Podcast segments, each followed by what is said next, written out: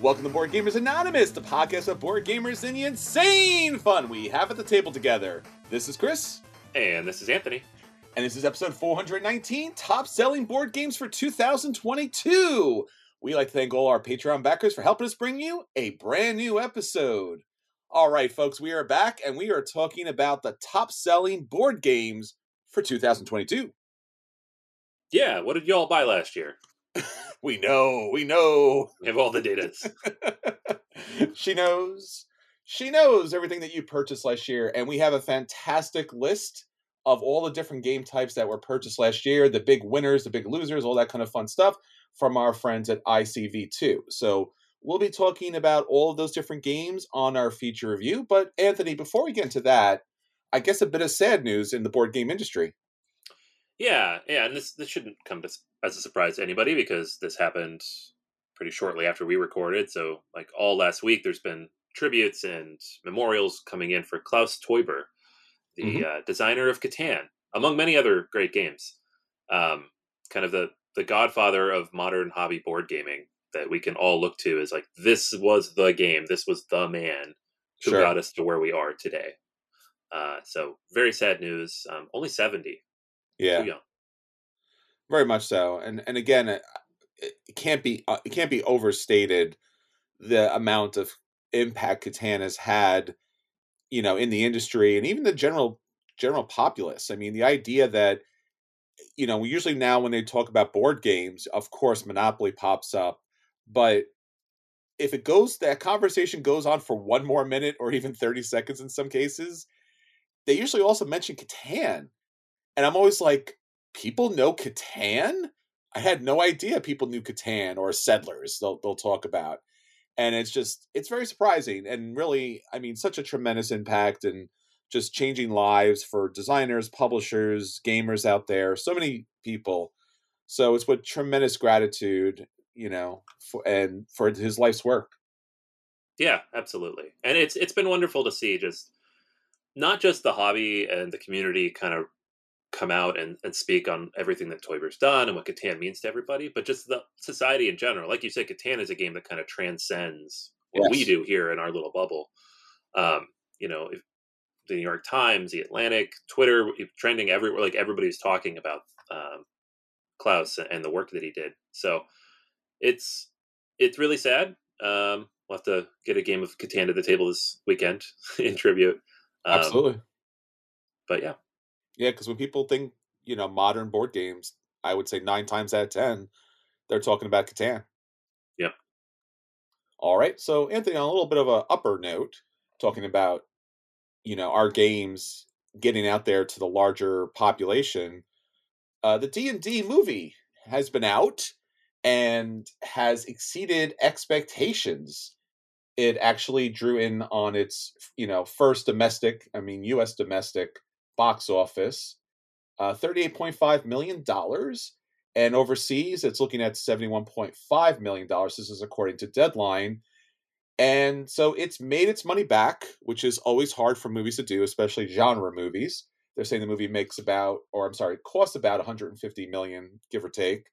So this is a very positive thing for Dungeons and Dragons, for the games, the game that we love, and for getting gaming culture out there to big general population. So big wins all around. yeah, it's crazy. You know, and it's it's funny too because I was just watching a YouTube video the other day about the old Dungeons and Dragon movie from like 20 years ago. Ooh, that's you know, bad. you know, terrible Yeah. one, right? Yeah.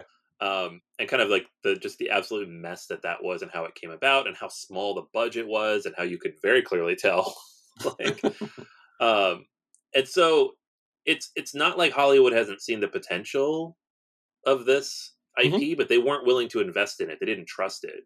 Sure. Uh, you throw 150 million dollars and all these big names into a movie like this, you obviously trust it and you expect something to happen, and it helps that the movie was good. It could have been terrible, and that you know this would all be moot. But it's such a cool world to play in, and I'm, I'm glad that they finally figured out a way to do it that is engaging not just to us, the people who grew up playing Dungeons and Dragons, but to everybody else. Like the general Yes. populace can watch this movie and have fun with it.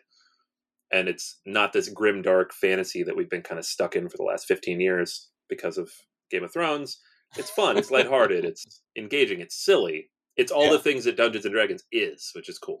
So Yeah, I actually got to see this yesterday. I haven't been to the movies in that in a kind of real way for quite some time. I guess even maybe I, I don't know, somewhat during COVID I've been and maybe way before that. So I just wanted to support it a little bit. I think Wizards of the Coast came around on all the bad stuff they were doing in a good way and it's actually a good movie. It's and it's certainly one of those movies that's better for a general, you know, audience. So that's good. It's not heavy D and D. Like it's like like you said, Right. it's not Game of Thrones.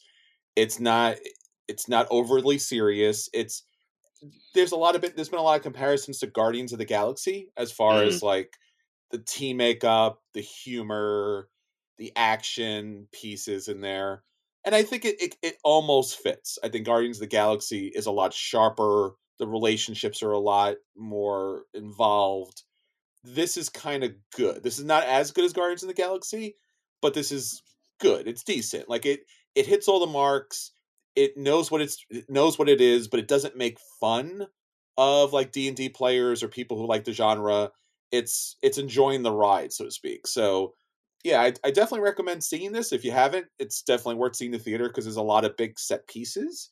Or if not, check it out on streaming when it comes out. So yeah, it, it gets a you know it gets a watch for me. I guess it, play versus a watch. So yeah, it gets a watch for me. I think it's uh, well done. And again, I think it's in thanks to a lot of people, way, way, way, a lot of people. You know, like Critical Role. You know, I think, and uh, Dan Harmon obviously had his own kind of D and D, you know, podcast video thing that he was doing. Obviously, every gamer out there, every dungeon master who's put that stuff together deserves a big thanks. I didn't see those thanks in the movie or in the post credits. It would have been nice. Uh, I did see a throwback to my favorite '80s Dungeons and Dragons, but I'll leave that because that's kind of a spoiler kind of thing. But yeah, no, it's overall a good movie, definitely worth seeing. All right, so that's everything that's happening out there in the industry. Anthony, now it's time to get on to the stuff that we're doing. You got a little thing coming up on Patreon, right? Yeah, uh, absolutely. Uh, Patreon posts. We we have new stuff going up every week or two uh, in the bonus episode feed. So I'm I am posting the long-awaited second edition of my Kickstarter postmortem, where I dig into the latter half of the games that I backed and whether or not I should have or not.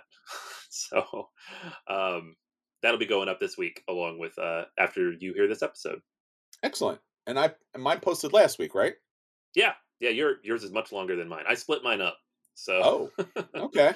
I got like a two three parter here. Um, but yeah, you could hear you could hear Chris's entire backing history. It's on Patreon now, available. It's like an hour and twenty minutes or so.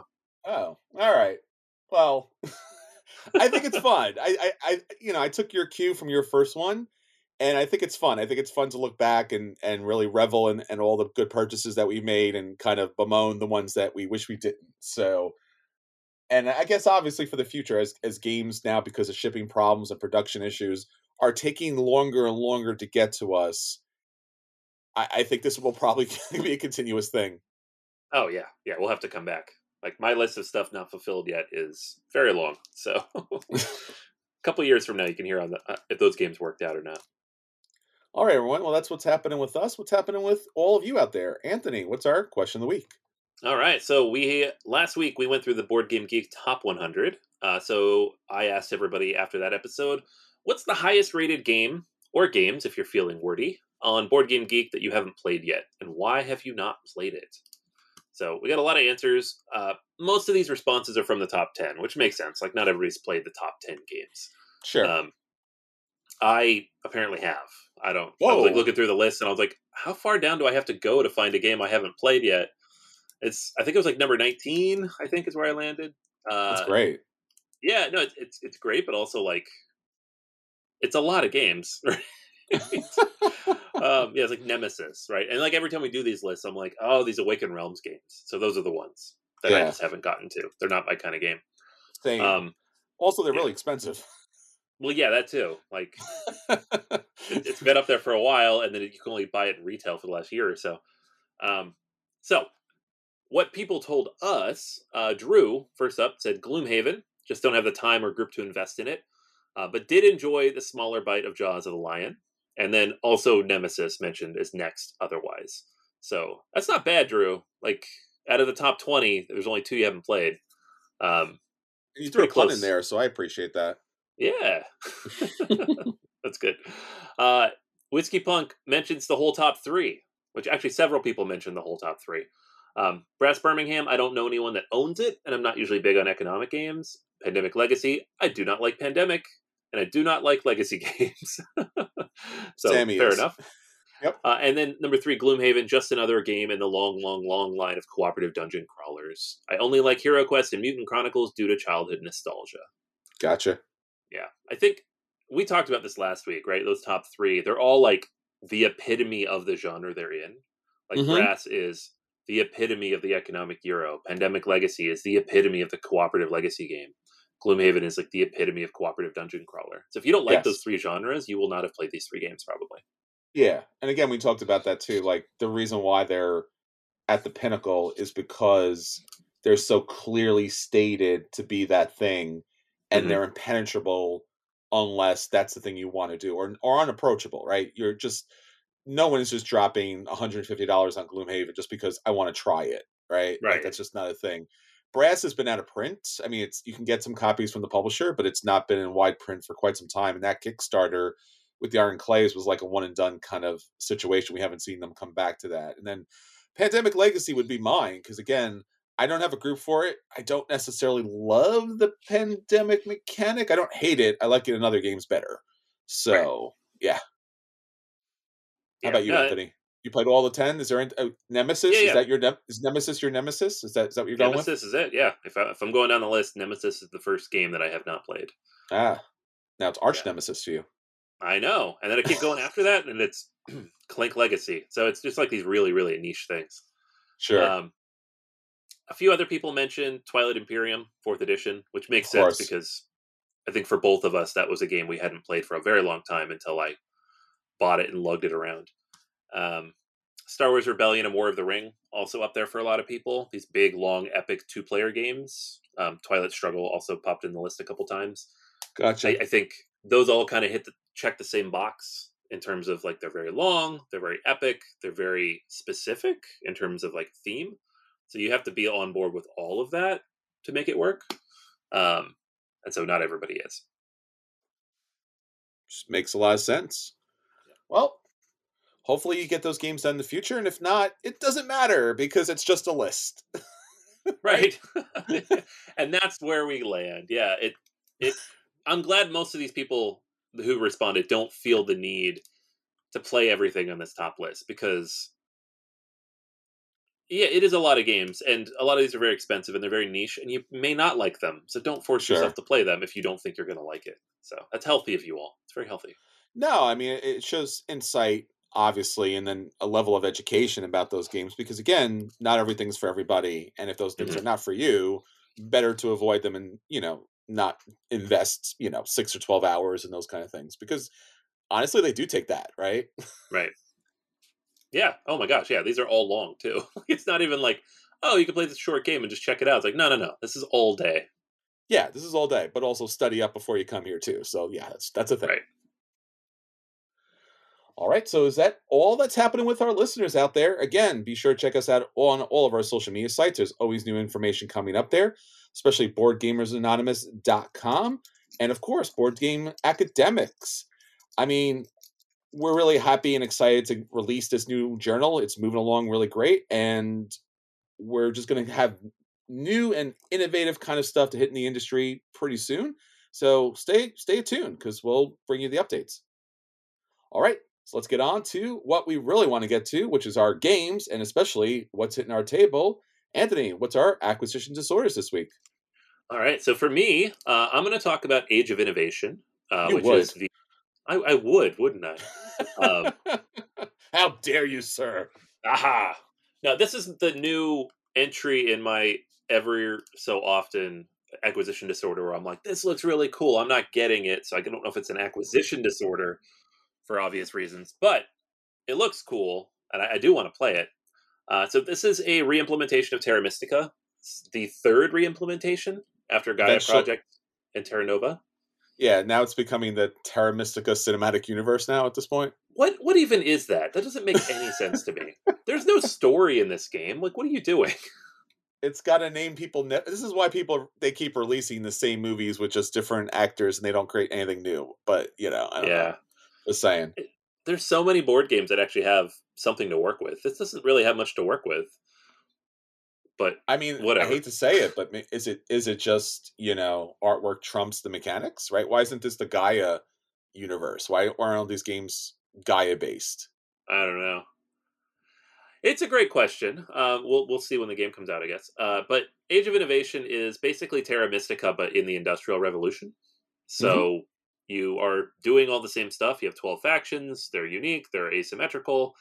You have different terrain that corresponds to different factions, and then you are trying to build stuff on that terrain. You have to terraform it to be able to do that. Um, so it looks very similar, like visually. The boards look similar. The I don't know what they're calling it. I don't have it in front of me. The cult track. It's almost certainly not a cult track. It's probably like a technology track, but it looks the same. Um, and, and the board looks similar. So what I would imagine here, because they haven't released a ton of information, is that it is taking all of the implementations and updates and changes that have come through, like the three expansions and mini expansions and Gaia project, and making it all more streamlined, a little more balanced. I hope, because the original game is, you know, just played by itself is a little wonky. Um, and like thematically, you have things like you, you're building schools and you're accumulating money and you're building your, you know, all these workshops and guilds and universities and, and your buildings and cities. So it's just take Terra Mystica, which is the quote unquote dark ages with fantasy, and fast forward it to like the equivalent of the 18th, 19th century in that same fantasy world, and you have Age of Innovation.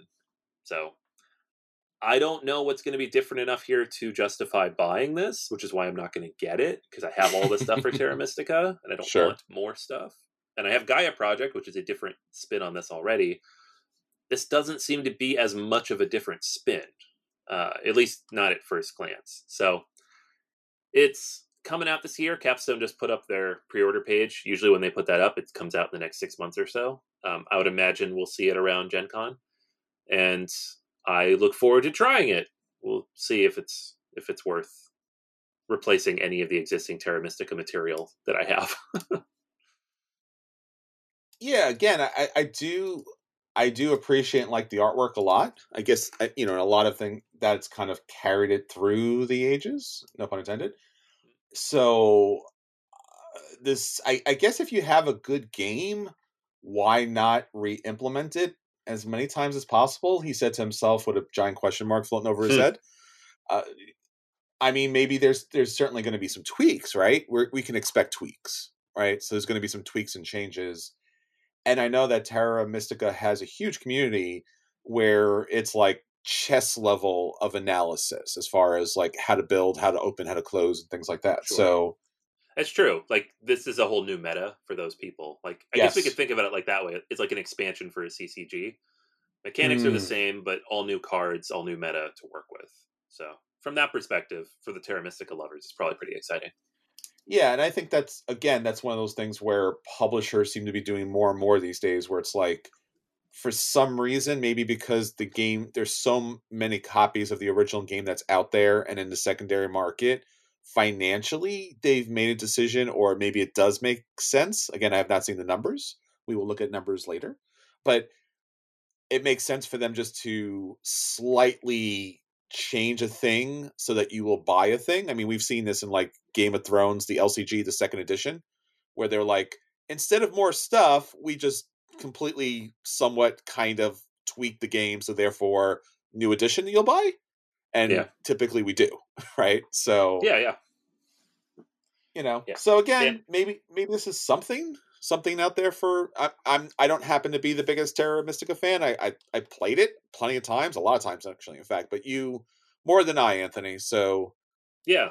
I like it a lot. I don't like it enough to spend hundred dollars on a third version. Um, I didn't buy Terra Nova either for similar reasons. I'm like, I don't need a lighter version of a game I already own. Sure. But it's interesting. And when if I run into somebody who has it, I will play it. I, I do want to try it. Yeah, absolutely. And I think again, like you said, certainly for those people who love Terra Mystica, even though they don't probably don't feel like they need another version of this, I guess it's always nice to have another version. Oh yeah, and and again, expanding the Terra Mystica universe. This is eventually going to get a comic or or some sort of web series or something. It's going to happen. You know that, right? Yeah, it seems like it. I like, and who knows? Maybe they'll build lore and it'll make sense to put on there. I don't know, but it's just it's generic fantasy races building stuff on a bland map. I don't know what the theme is there or the IP. What is the IP that you're working with? I, I know. I think there's a job there for you, Anthony. Mm, yeah, it's true. Let's make an IP. make an IP out of my board game. I think that's. I think it's going to be the new Shark Tank. Mm-hmm. All right. Well, talking about IPs that I don't know have gotten pounded to the ground and reinvented into something ever so slightly different. Funko Games is releasing Star Wars Rivals, the expandable game system. Now that's I'm going to put that in quotes because we're going to come back to that in a minute because it's kind of questionable what, what that means. Right. So this is what they're, you know, I guess framing as their epic clash. Again, epic I'm going to put in quotes because again, we'll come back to that.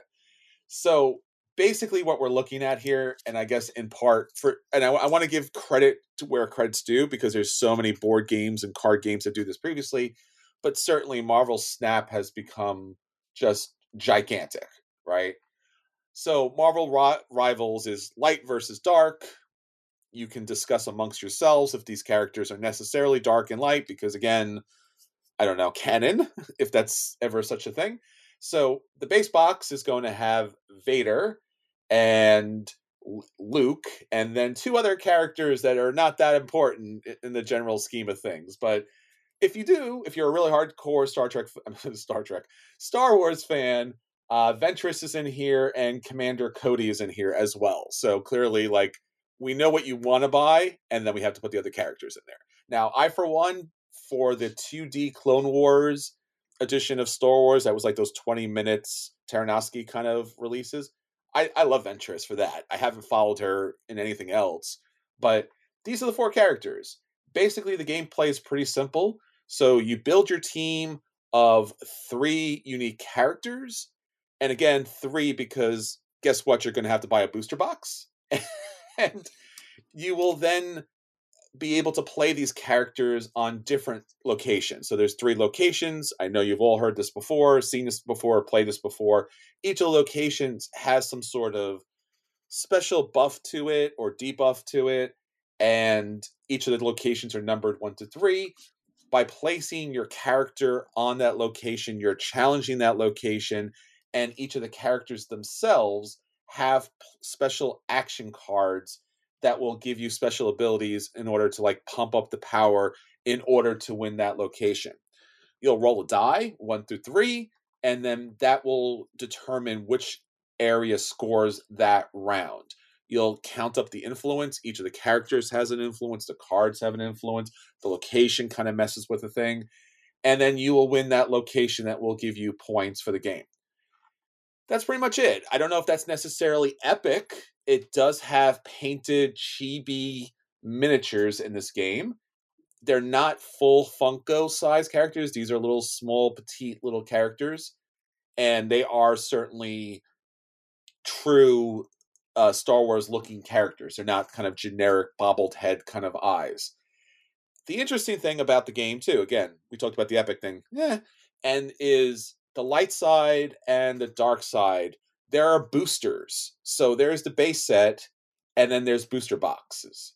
So the booster boxes contains one random character. So there's Ahsoka, there's C-3PO, Chewbacca, there's Finn, there's Obi-Wan, there's Han Solo, uh, Princess Leia, Rey, Yoda, and then there's a couple of holograms, uh, you know, I guess blue versions of of a couple of characters, um, which is for some reason Ahsoka, Cody, Leia, and Yoda. And then on the dark side, you have Boba Fett, Captain Phasma, Count Dooku, Emperor Palpatine, General Grievous, uh, Grand Moff Tarkin, Star Wars Commander, generic. They couldn't find another character. Uh, Snook, Snoke. I don't know why he's in here. Uh, and TX20? I don't know. I mean, maybe Anthony has an answer there. And then again, No. there's holograms of Dooku, No Vader, and Palpatine, and then again, for no particular reason, Snoke, because I never saw him fight. So I just don't understand why he's a fightable, playable character here. But I guess reasons. So blind boxes, man. We're, we're bringing back the blind boxes. oh no. I, I could not be less excited. I don't. I'm kind of excited because I think this is playable with a lot of different people, and I think I probably maybe could get this done with family. And also, there is always that kind of gambler, addictive, completionist itch that's never a good one, where it's just like, oh, cool, I get to buy a booster box and see what's in it. Like, ah, I got this random character. I love that. Oh, get another, buy another one. I got a random character. Oh, that's really cool. And then, like, I don't know, on the third or fourth one when you start getting duplicates and you just start hating yourself for doing that. yeah, that's what happens. See, I have children who went through their blind box phase, oh, and Oh, no. like I don't know how much money I spent on these stupid things. They're like, "Oh, I really want this color of My Little Pony," and you're like, "Yeah, but can we just go buy? I could get you off the internet." like, no, but this kind right here. I'm like, these are eight dollars, and there's like Yeah. ten options. You're not going to get the one you want. I hate these things. I think they're terrible. I think they should be illegal, honestly. it's gonna be like one of those like 80s 80s uh, cartoons where it's like some organization's gonna realize what we're actually doing to kids by doing the, the, the blind booster boxes right like yeah, just it's it's bad. I had to ban it. Like I had to ban them watching people open them on YouTube oh wow because they would get so wound up about it. Like Yeah. these things are like they mess with your brain. yeah it's $20 for the base box and then $5 for each booster box but i agree i think there's a little bit of a problem about this and it's going to be on limited online pre-release on may the 4th at walmart because Of course.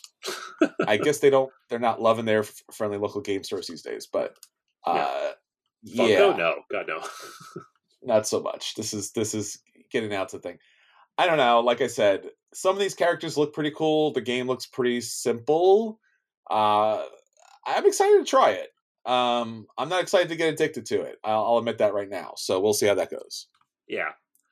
Yeah, I don't I don't know if it's just like the recent quality of Star Wars media has really like kicked me in the head repeatedly. Um we we don't need to go down the rabbit hole of talking about the Mandalorian right now, but I'm so disappointed. Just so so disappointed in like we had Andor and otherwise it's just been bad. It's just all bad.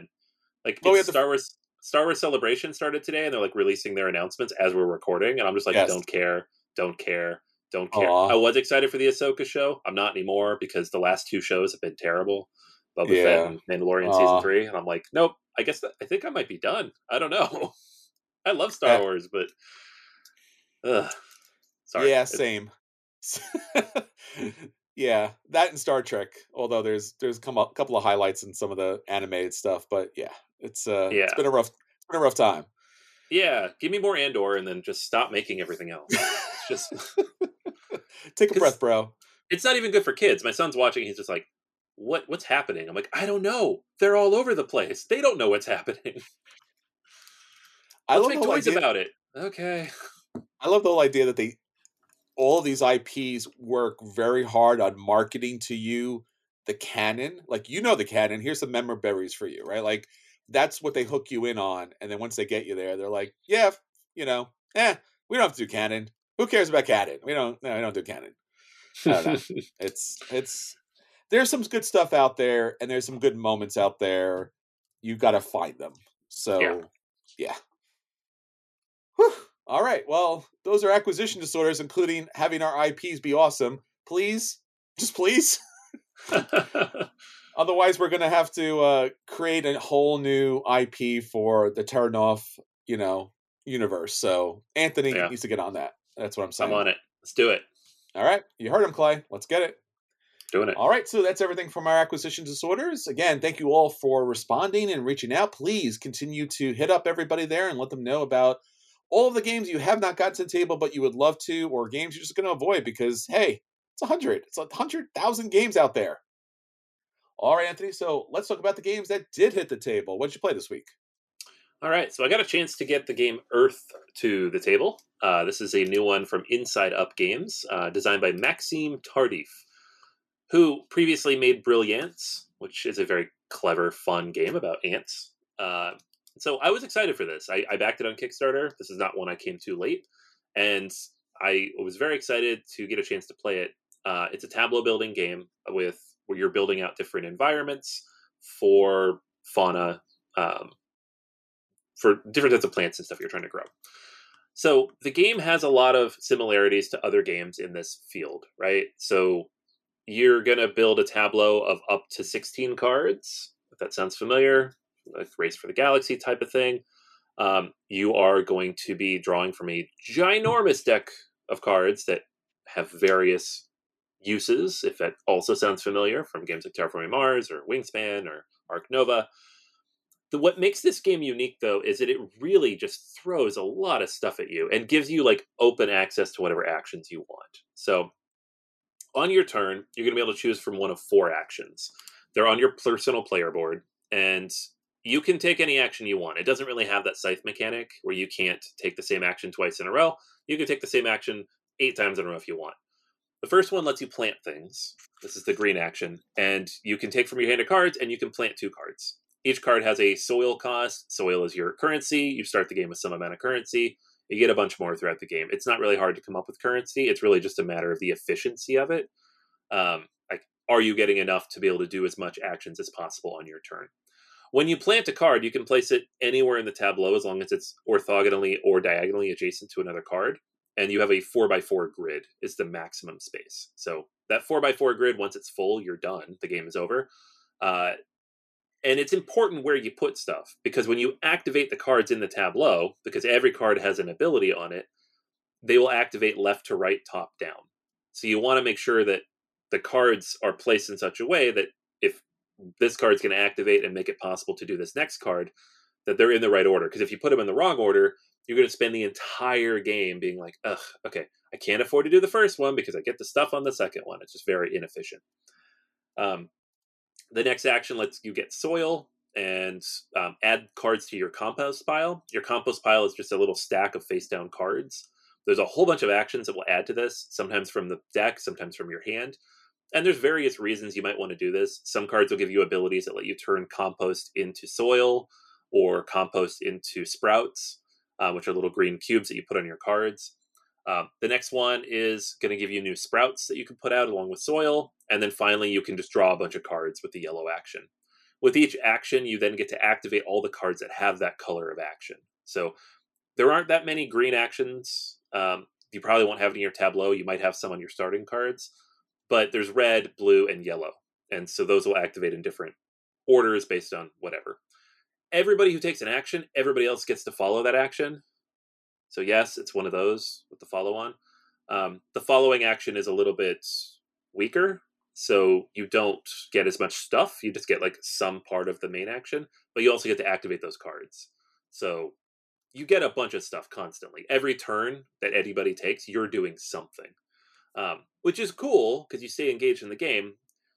But it also has that side effect where the game like the box says 45 to 90 minutes which i think is bananas like unless you've played it a few times it's going to take an hour or two at least um, so that's the flow of the game and that's basically it right you're as you go through you're planting various cards they all have different abilities which chain together you are building growth on those cards represented by these little you've probably seen the pictures of this game with like the little stalks of, of little wooden pieces and then they have these funny rubber nipple looking tips on top of them. They look weird.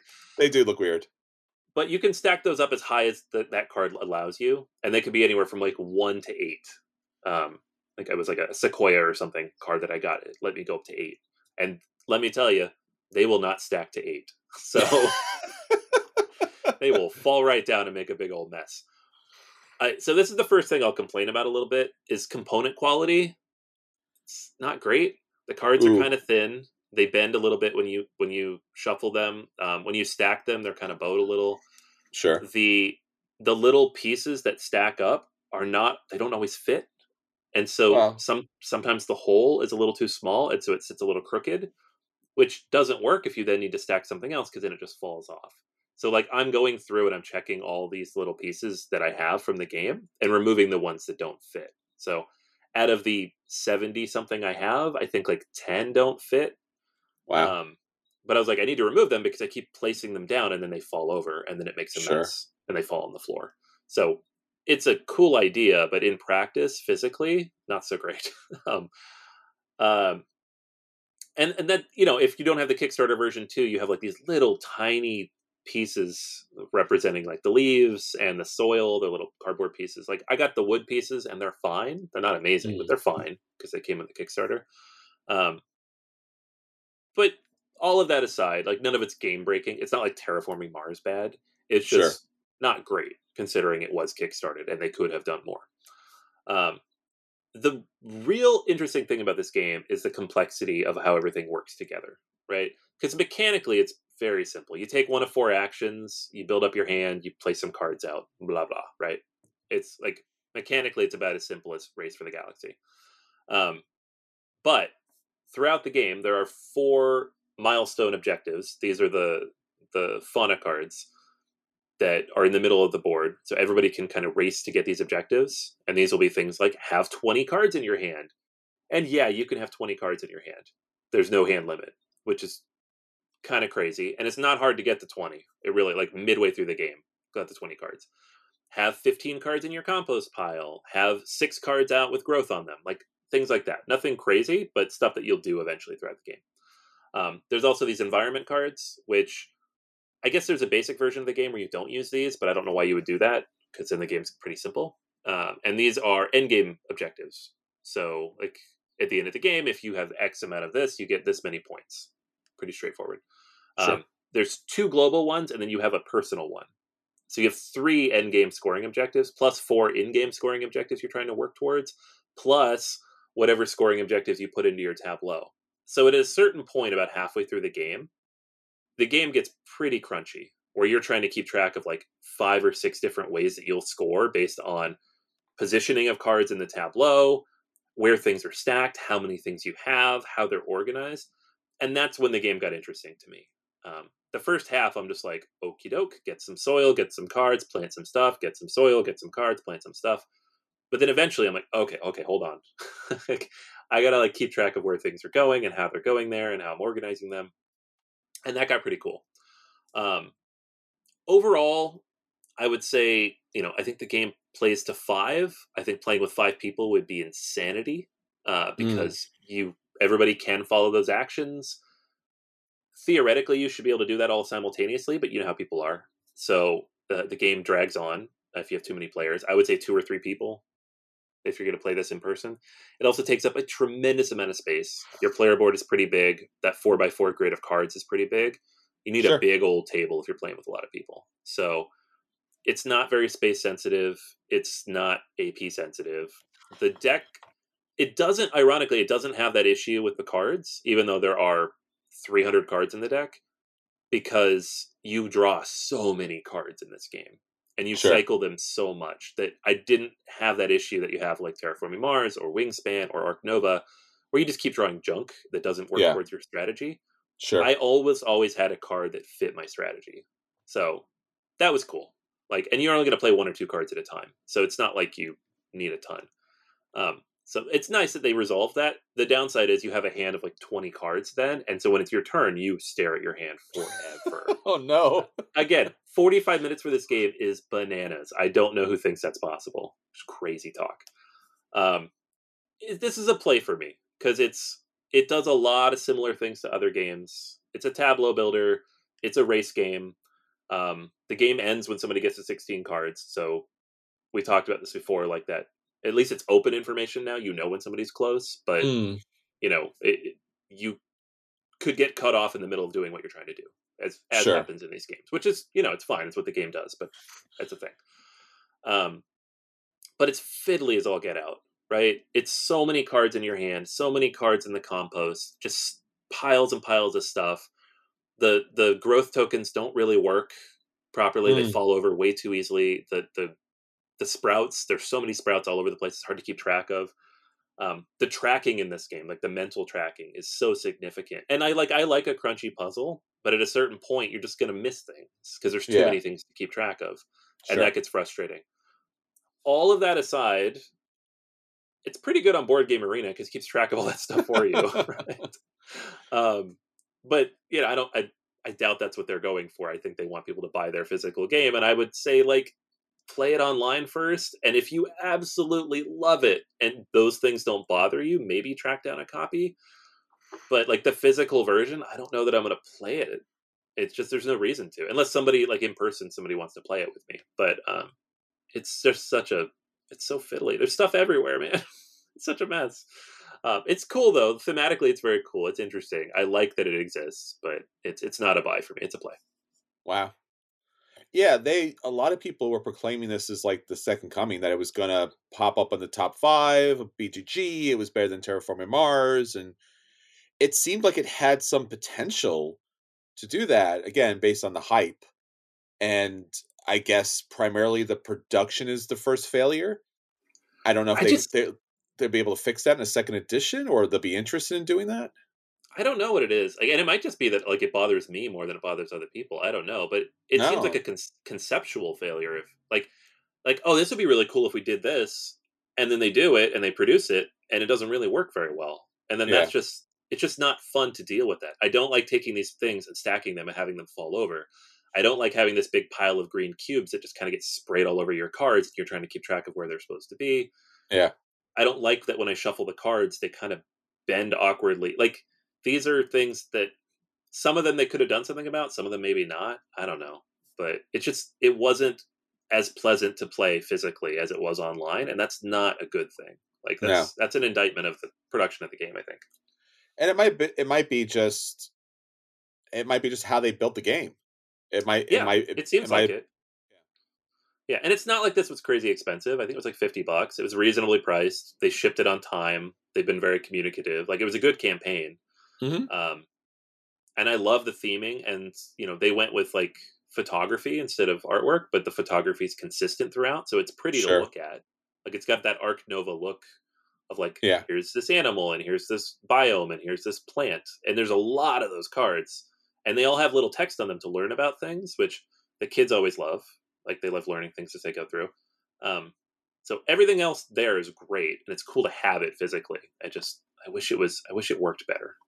Yeah, and then and as, as you as you mentioned also the actual gameplay itself, separate from the components, just doesn't sing as as as well as like Ark Nova or Terraforming Mars. I would say no, if only because of some of those like again like the actions you're taking are just like give me more income give me more income now i'm going to spend that income the complexity comes out in the tableau as you build it Yeah. um, like how things chain off of each other so if you don't get a good chain going it's not very interesting and if you can't keep track of everything in your chain it's not very interesting. So Gotcha. there's frustration there to be had. Um, if it works well it's very cool. Like being like i did this and then it does this and it does this and it did this and it did this and it did this. But that's like eight minutes of your turn and people are like are you done yet? Like, like just finish your turn please. Um i i want to play it solo. I kind of played through it a little bit multi-handed when i got it to learn it i, I, I do want to play it solo because i feel like that'll be a satisfying puzzle Sure. but I also feel like I would need to review that separately almost because that's not really how it's intended to be played. There is interaction in terms of like following off each other's stuff here. So, but like just sitting down with it in front of me and just like trying to solve it, that it hmm. seems like that could be really cool. So I'm gonna, I'm gonna come back to it and do that. Nice. All right. Well, I got to do a little bit of a throwback and play a game that is one of my favorite games of all time in my top 10 for multiple years. Uh, this is the new version, the second edition version of Seven Wonders. Uh, in particular, I'm going to talk about cities and leaders because I have not talked about the new version of that yet. Talked about the older version, obviously, many, many years ago. This is Anton Bauza's kind of like big classic civilization game from uh, Repos Production with artwork from Miguel Coimbra.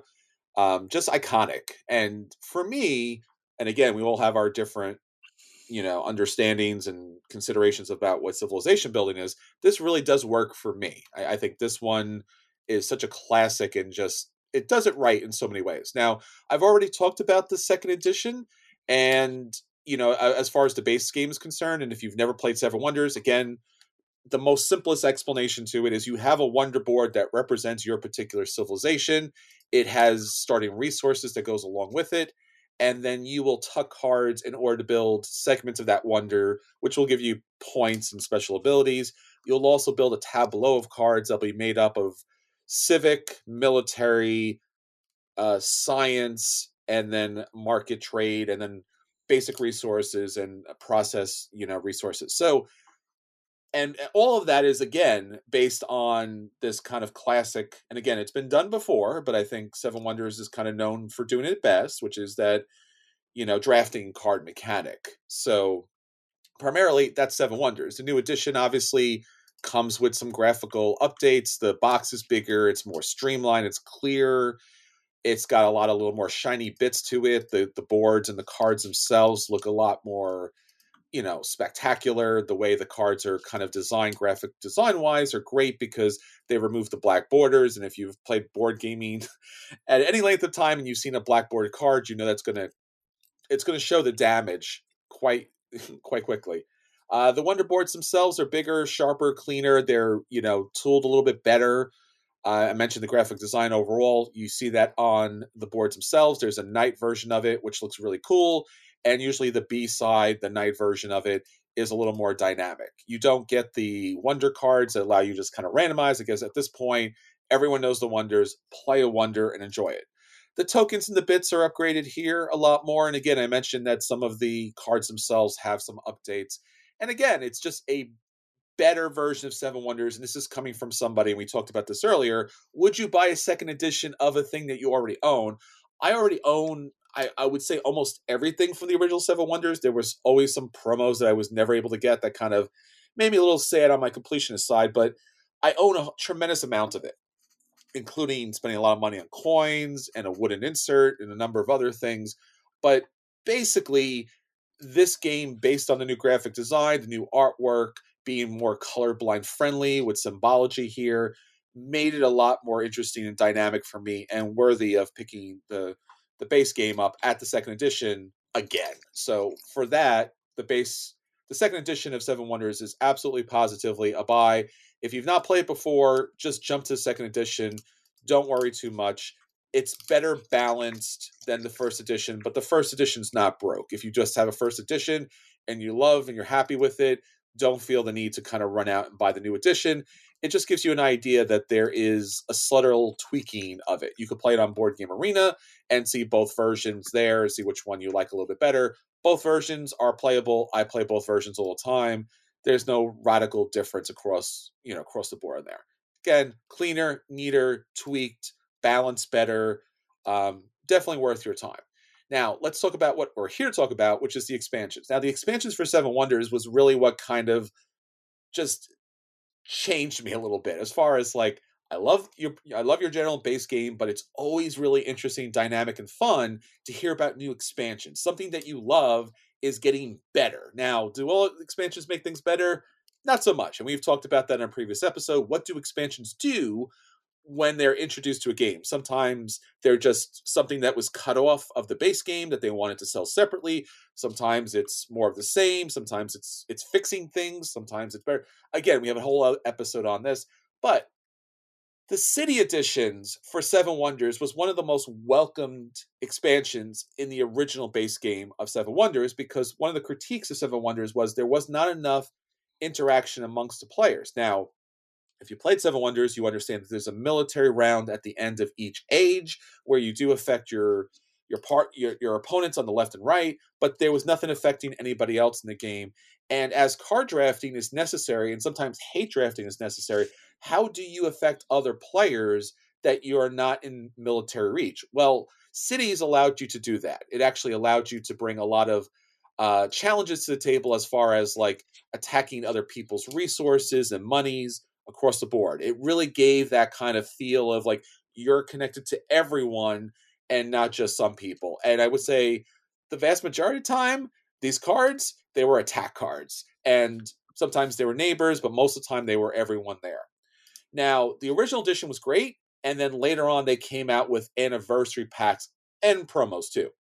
The anniversary packs were kind of hard to come by, but I think I did I did pick them up at, at a later point And this new edition, and again, they are new editioning every expansion, at least at this point, of the original Seven Wonders second edition. So the second edition, the cities, has more or less everything from the original cities edition, plus it has included the anniversary pack, which I think is essential for the game because again, it was one of those things where it was additional cards that allowed you to have different types of attacks and abilities to mess with other opponents at the table, but they weren't anything directly mean or you weren't targeting a particular person.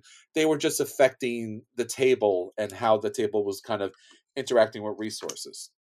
Now, the graphics are new, the iconography is new, everything's a lot shinier. Uh, the leaders that are in the leaders edition, which I'll talk about in a minute, the leaders in the city edition were different, right? They were they were packaged specifically in the city edition. Now those have been pulled out, and now they're in the they're in the leaders uh, expansion, which I'll talk about in a minute. So you, if you buy cities and you're expecting to see city leaders in there, you won't. You gotta get the leaders edition now. Uh, that's better, but it's not necessarily radically different because again, um, if you're going to play leaders, then you're going to need a lot of leaders and not just a few things. The guilds themselves, these are the purple cards that really give you bonus end game points. They've been taken out of both of these expansions, both cities and leaders, and put into promo packs. So if you do want these kind of particular promo cards, you're going to have to try to, you know, get them another way. They don't come in the base box. I'm not loving that, but I understand why because again, balancing is balancing. There's also two wonders that come with the box. So you'll be able to kind of decide what you want to include. And again, they all have their updates and changes. You, you know, again, they are better and bigger and tweaked just like the base game, but they're not radically different. So again, you have your your day side, which has kind of the basic interactions, your night side, which is a little more complex, nothing crazy, just a little slight tweak. And again, they're both good. Um, finally, the the actual set itself is a lot more balancing that goes into it.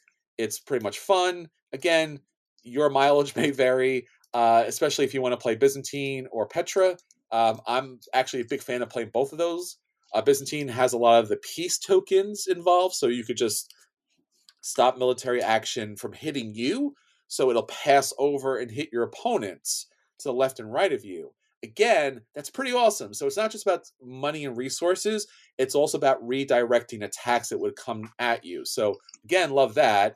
And then Petra had this really cool ability where it's going to throw a lot of points at you from changing in a lot of coins. No, none of the other wonders really do that.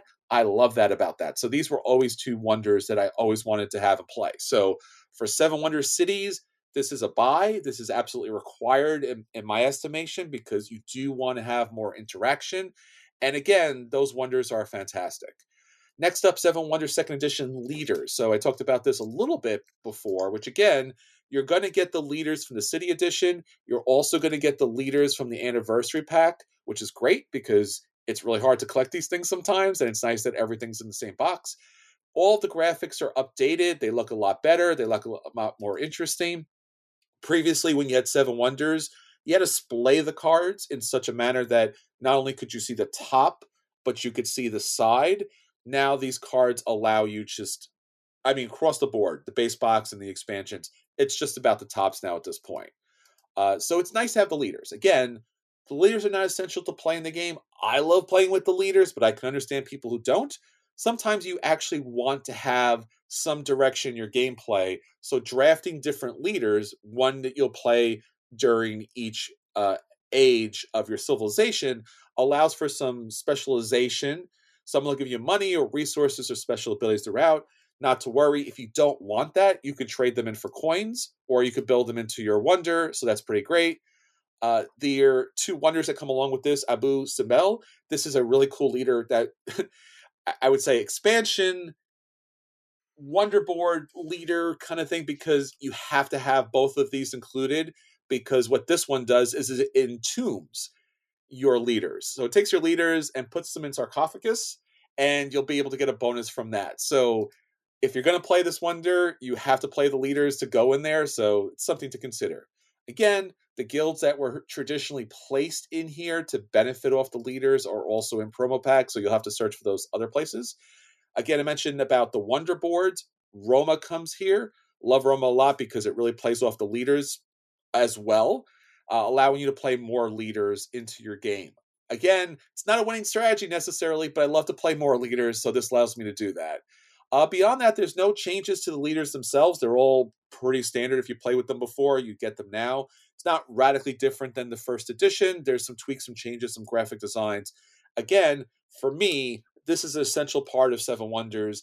I've played all of the expansions. These are the two expansions I will always play with, even with the base game. They don't add any more complexity to gameplay. At least I don't think so. Ever so tweaky, may have to look at a couple more symbols the other stuff, the Armada, the Babels, you know, all the other kind of, you know, entrance and kind of involvement for like middle table kind of situations, we'll leave that to like if you want to bring it on.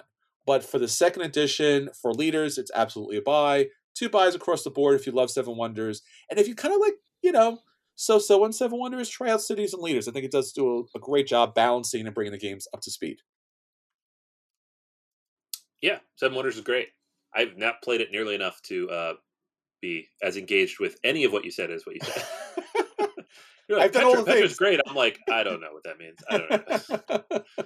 this is the epitome of a game where, like, if someone pulls it out and like we're playing this, I'll be like, okay, I will play that with you. I don't, I don't have a strong feeling one way or the other, but every time I mm-hmm. play it, I have fun. Yeah, so that's a good sign. It is.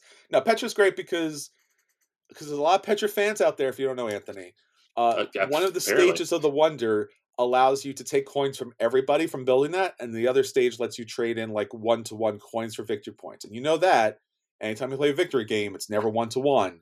This is really one to one. So you get 14 points for 14 coins. I love that. That's pretty good. All right, so that's everything that's hitting our table this week. Anthony, let's do it. Let's get on to our feature review.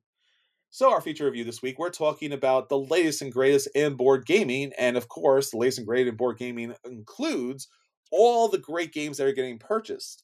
So as of 2022, all the games that were purchased were all put together. And again, thanks to our friends at ICV2, they put together a great list of the top 10 games in different categories that were purchased last year here in the US and around the world. So, Anthony, I got a list for you, brother. I got a great list for you this All week. Right. You had, you had the list last week. I, I got some I got some some interesting surprises here too. Cool. I didn't have to make a list. Nice. I know. well, I mean, to start off with, so let's talk about the what they call the hobby board games, right? Now, again, that's a little different for everybody. So let's run through our the top ten here. So number ten, as far as the top selling is concerned, Vagrant Song by Weird Games. Do you know anything about this, Anthony? No. I mean, I've heard of it. I know it was yes a hot game for a little bit, and everybody was trying to get it. And I guess they must have reprinted it. They did. Got it out. Yeah, and it was also on sale at some point, like a massive sale. I think one of mm. one of the online sites were were kind of just I don't know, maybe it was like you said, the first edition to the second edition, they were looking to dump it. But this was like that kind of cuphead, but a little more like gothic, you know, kind of look to it. And it's it's it uses standees. It uses this clear plastic standees to do you know tactical skirmish kind of co-op situation. So yeah, it's that's that's number 10. So again, surprised to see this out there, but I'm happy so many people are enjoying it. Mm-hmm. Anthony, number nine, again, another surprise for you here. Hero Quest. Did, okay. I mean, people love this Hero Quest. It must have gotten cheaper. Is it like more accessible? Absolutely. Yeah. They I guess people finally decided like, oh now it's now we can purchase it at a more reasonable price. Right. That makes sense because yeah, the the Pulse thing, the when you bought the game system, it was like 150 or 200 dollars or whatever. Yes. So I have to yeah. imagine it's under 100 bucks now. Abs- Let's see. Yeah. Amazon has it for 93. There you go. Yep. That's that's mm-hmm. doable. And again, I, I I appreciate Hasbro getting as much money as it can because I get it, capitalism, right? Am I right? But also, like, th- that's where your number should be. It should not be at 150. I'm sorry. Too high. Way too high. That's why you were running into problems with the other campaigns. Like it should have been a little bit cheaper. That's all I'm saying. Yeah. Um, number eight is going to surprise you, Anthony, because it's Betrayal at House on the Hill, another Avalon Avalon Hill game. I don't know, man. That that's got a following. I know people who don't play any games and they know this game. So mm-hmm. I don't know why, I don't know how, but it, it's out there. it's had a lot of versions. You had your Baldur's Gate version, you had your Scooby Doo version, a whole bunch of different versions out there. And it's still out there. It's still strong. I guess it kind of bridges that gap between board games and like storytelling RPG stuff. If you haven't played it, I highly recommend playing it because it's it's an interesting game. I mean, it's it's that kind of co-op game and then all of a sudden it's one versus many and that one person gets to do a cool thing so, but also it does have its problems where the haunt could happen too early or too late, and then everyone, you know, it's really unbalanced there. So, Mhm. Now Anthony, I know this is one that you're going to love because Cascadia is number seven. All right. See, that's see, people got it right. They know what they're doing. I mean, that's pretty impressive. 2000, eh, you know, I mean, we're talking about other games here, but for 2022, Cascadia from Yeah. AEG, I mean, that's a big game for such, you know, oof, who'd have thought? I mean, back then they didn't think that, but you did. So I appreciate it. I I knew. You did know. know. It was Yeah. there. Yeah. I know what I'm well, talking let's about. go. Let's go back to some games that are a little bit more in the uh, the realm of the obvious here. Uh, I don't know. Number six, Ticket to Ride. Yeah. Duh. Uh, another game that's a little more modern, but also in the realm of the obvious. Uh, number five is Azul. Yeah. okay. Yeah. Yes. I mean, that's I- what I'm saying. I think Azul's just kind of in that ballpark now. It's one of those games that everybody Yeah. we all know it. Well, between the three hundred dollar version that came out and the more recent like mini version that is either coming out or has come out, I think that, like you said, I think they've they've gotten into that sweet area of like we're just going to reproduce this game forever, kind of like Catan. hmm Yeah, that makes Number sense.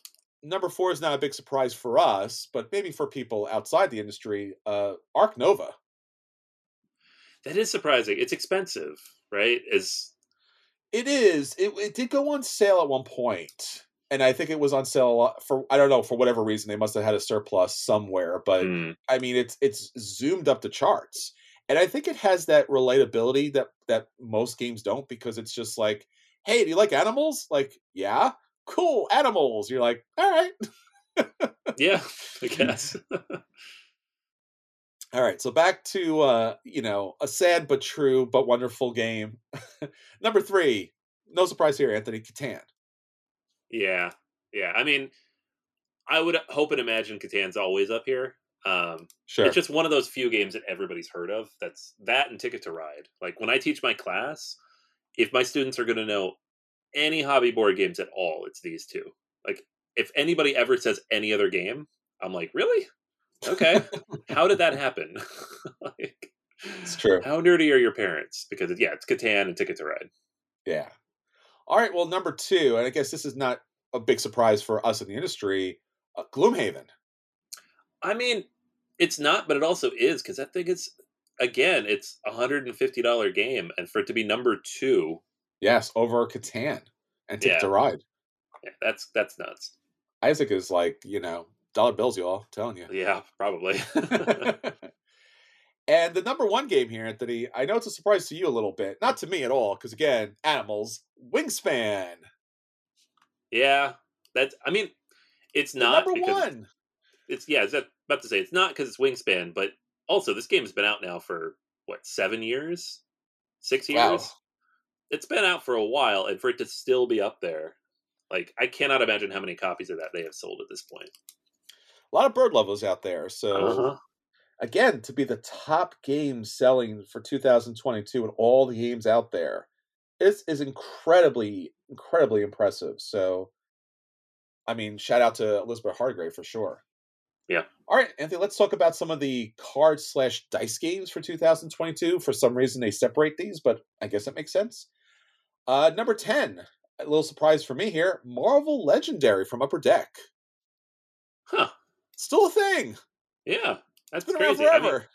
I, it has been around forever, but it's Marvel, right? That- That Yeah. gonna get it somewhere. Gotcha. Number nine, Arkham Horror. I gotta imagine that's the LCG. Yeah, Right? Fantasy Flight. Yeah, it doesn't say the F- yeah, it doesn't say that, but I'm assuming If that's it's under it card and dice, it's got to be the Yeah. LCG, and that makes sense because they have new content coming out almost every month.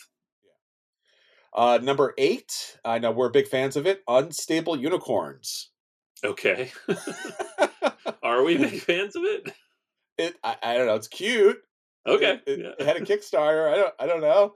Uh, number seven, not a surprise here, but one again one of the modern day classics, Dominion, yeah, yeah. Dominion makes sense. Um, with all the expansions, sure.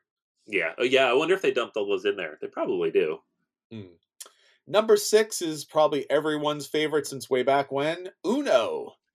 I, you know, the thing is, is like, I, th- I know we had Uno when I was a kid. I played it. I liked it fine. And my kids are obsessed with it. We have like eight copies of it in different forms.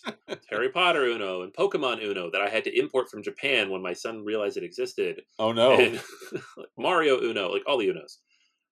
I didn't realize this is the one game. There's Monopoly that uh-huh. everybody, all these 18 year olds in my classes have played, and then Uno. And they get so excited when I bring in Uno on the last day of class because they're like, we get to play Uno! Like, okay, Uno it is. Which is funny to mention that on the top board games, Monopoly was not there. Right. I mean, I guess it's hobby, right? Mm. Well, you had Uno. You have Uno. If you have Uno, That's true. And they consider Uno a hobby game. I don't know. That's interesting. number five, not a surprise, Lord of the Rings. And again, an LCG, I'm assuming. Yeah, yeah. So uh, I'm going to guess Marvel Champions is in the top four then, because that seems to be their best seller at the moment. Number four, Marvel Champions. Hey, what's up? That's crazy though that they have three LCGs and all three of them are in the top ten. Like, it is crazy. how do you do that? Because there's they cannibalize each other. Like I They do. have I've owned I own all three of them, but I've stopped purchasing two of them because I can't afford to keep up with all three, and I don't have time to play all three. So yeah, and for and for me, it's just like I, it's a lot. It's it's really a lot. it is it's a lot. uh, number three here is Clank. I'm surprised it's Okay. listed under cards. It's a I mean, it's a deck builder. I guess. It is a board game. Yeah, I mean, I would yeah I would throw it in board games, but I guess it's a deck builder like Dominion, but it does have a board. I guess it this is one of have the a great board. Yeah, one of the great debates of um, amongst tabletop gamers. What's a board game? What's a card game? Uh, yeah, right. And I guess ICV two says Clank is a card game. There you go. Uh, number two, Smash Up. okay, cool. I get that. I own Especially yeah, with a like lot the of forty that. versions of it, that probably all adds up to number two. I own a, I own a good chunk of that. I bet. And- yeah. Number one, Anthony. I don't know. I don't know what you're thinking. Give give us a shot here. What do you think number one card game is? It's a You've card already game. You've already said everything that I would have guessed. All the LCGs, Uno. I don't know. I'm drawing a blank, man. What do you got? Yeah, I think this is going to throw you just a little bit. It's Codenames. Code names. Yeah, that is a card game, I guess. Yeah. I just wouldn't think of that when you say card game, but yeah, it's all cards. So of course, It's all cards. Yeah. And yeah, it's it feels like a board game because kind of how the tableau's built out. But it yeah, it's it's a deck of cards more or less. yeah, hundred percent. Oh no, that's funny. And just to run through a couple of the other ones out there. So for role playing games, no big surprise here. Number five, Transformers RPG, kind of a new entry. Number four, Vampire the Masquerade, old time. Uh, number three, S E O G L. Uh, number two, Pathfinder. And number one did not get knocked off. Uh, Dungeons and Dragons. Yeah, well, I I would be deeply surprised if it fell off the number one, no matter how mad people got at them, It's true. because there's so many people who buy D and D and don't know any of that stuff. It's true. Very, very true. All right, so let's jump over to the top collectible games. Uh, number 10, Soulforge Fusion. Number 9, My Hero Academia. It's a cool looking game. It's it's from Jasco though, right? I don't I don't love their stuff, so Mm. I don't know. Number 8, Catfight Vanguard. Card fight. Oh, that's Card right. Sorry. I know Cat a fight would be funnier though. It would be funnier. I wish they made, would make that game. I buy it. uh, number 7, Weiss Schwarz. New to me. yeah. You? I I am vaguely aware of it. It's like the that weird like steampunky World War II theming, right? Oh, okay. Number six. making that what- I, I, I'm, I'm certainly mispronouncing it. So, with all apologies. Yeah. Well, it's it's someone's gonna write us in. You're like, you guys don't know anything about this. I'm like, no, yeah, you're right. Not too much. Uh, number six, One Piece card game. Not big Cool. surprise there. Anime. No. Uh, number five, Digimon card game. Again, Bandai. Two two back to backs. Uh, number four, Flesh and Blood. I know our our friends uh, Mark and Greg and several people out are are just like loving that to the ends of the earth. That's crazy. It's up to number four because I we both know what the number the top three are because it's the same Oh, top sure. three that for twenty years. But You wanna- number four, like getting into that conversation, that's nuts. I was surprised to see that it, it got so much penetration with so many gamers. I was just like, really? But Yeah. everyone's really just they love the system, so I'm really impressed by that. Yeah. All right, what do you got first? Top three, Anthony. What do you think? Where, where do they place? We got uh, you know what we got. What do we got? Uh, well, number three is probably Yu Gi Oh, Uh huh. You're correct. and then there's Pokemon and Magic. Which one's number one? See, I want to say Magic's number one, but kids don't buy Magic cards, and my kids get so many Pokemon cards and they just throw them in a pile. And Pokemon card, I'm gonna say Pokemon's number one because they're just you can't buy them anywhere. When I go to the store to, and the kids are like, "I want Pokemon cards," I'm like, "They're sold out again." I'm sorry. What, what are these? I'm like, "Those are Magic cards." They're like, "Ew, gross." So purely anecdotally, I'm gonna say Pokemon's number one. Pokemon is number one with Magic the Gathering being number two. So That's crazy though. That's that's so nuts because Magic makes billions of dollars, so Pokemon must make so much money. Yeah. Oh boy. All right. Well, to wrap up here, the non-collectible miniature game. So, uh, number ten here, Anthony. Star Wars Armada. It's still alive. It's still alive. I can't believe it's still alive. I thought it was dead, but again, Star Wars. That's- Yeah, no kidding. All right. Number nine. This one's going to surprise you even more, Anthony. Song of Ice and Fire from CMON Games. That's still alive. I I, I don't I don't understand.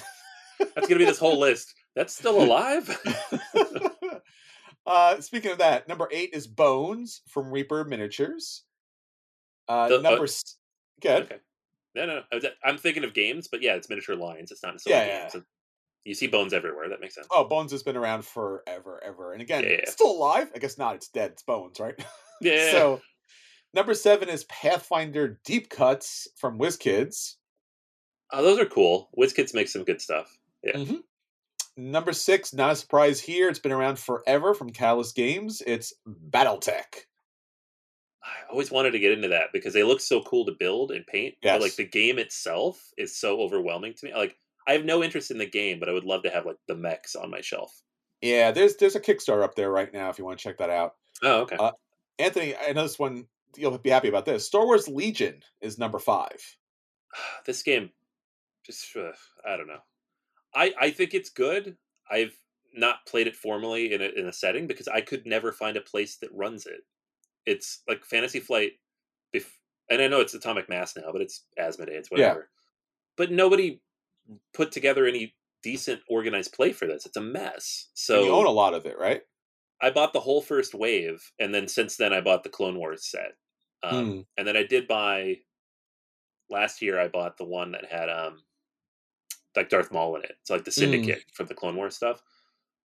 But it just doesn't get played because I don't I don't know where people play this. And so if you're in the Southeast Pennsylvania area and you play this game in a formal setting, not your basement, let me know. Um, because I got a bunch of stuff and I just don't get it out. well, that leads us to another one that I think is going to hit hit home. Uh, number four, Anthony, Marvel Crisis Protocol. Yeah, same thing. Um, these ones, though, I like. I, I didn't really buy anything for this game with the ex- purpose of playing it. I didn't think it would happen after Legion. I just Mm. buy things that I think are fun to paint. So, like, I Sure. got my little Hulk figure. I got my Thanos on his throne. Got my floaty MODOK. It's fun. Number three is Nolzur's Marvelous Miniatures from WizKids. Okay, that's the D and D stuff, right? Yeah, I think so. Uh, number two, Age of Sigmar. Not a surprise here from Games Workshop. Yeah, fantasy version of Warhammer. And the number one, which was just recently featured on South Park, Warham Warhammer 40k. Yeah, it's it's nuts. Like I remember, I'm sure you remember too. Like ten years ago, when everybody's like, "Warhammer's dead." It's all about what was the one that replaced it that is now dead. They're all slightly dead at this point to me. I know. Yeah, it was just like everybody was all about. uh I'm drawing a blank. It was is an American company, but like it just Warhammer came back, and it, like the I don't know how. I don't know why. Maybe it was Henry Cavill, like Maybe. going on social media. I mean, like I love this stuff. People are like, well, Superman likes it. I don't know. yeah, I think they did a lot to streamline the rules, and I think that's always been the barrier of entry, and and obviously Not the why you cost. no, I, I don't think so. I mean, we, we're. I mean, did we not buy crazy amounts of stuff on Kickstarter? You know, so like, True. yeah, I, I think the complex rule system has always been challenging, and they streamlined a lot of it. And I know that's really upset. I mean, remember back then, they, people were burning some of their collections. Yeah. Remember that whole thing. So that's kind of sad. It's better, I guess. I don't play it. I wish I would because again, I think going back to those days with Games Workshop, like the stores and those places out there where you would see the mammoth tables out there with all the miniatures Mhm. set up, that looked like incredible fun. That that that felt like every childhood experience that I always wanted to have, right? Like having that amount of toys on the floor just kind of set up in like epic battles kind of thing. Yeah, so yeah. but rule books and as you mentioned, expense, not to mention all the painting that has to be done too. But Right. This is this is one of those games where you can't play unless they're painted, which is just a whole extra layer. Yeah. It is. And again, it's it's a lot of complexity there, but every time I see it, I'm always like, if only I could. I can't, but if only if I could, I would. I- so in Yeah. another life, in a life that was more fair and reasonable where there was time and people to play those things with. Again, that's one of the challenges with those miniature games. So trying to get all that stuff out onto a table, if you could fit it on a table, you would play it. So Right. ah, there we go. There's the rub. Yep. All right, everyone. So that's everything for this week. Until next time, this is Chris, Hey, and this is Anthony. and we'll see you all a seat at the table. Take care, everyone. Bye.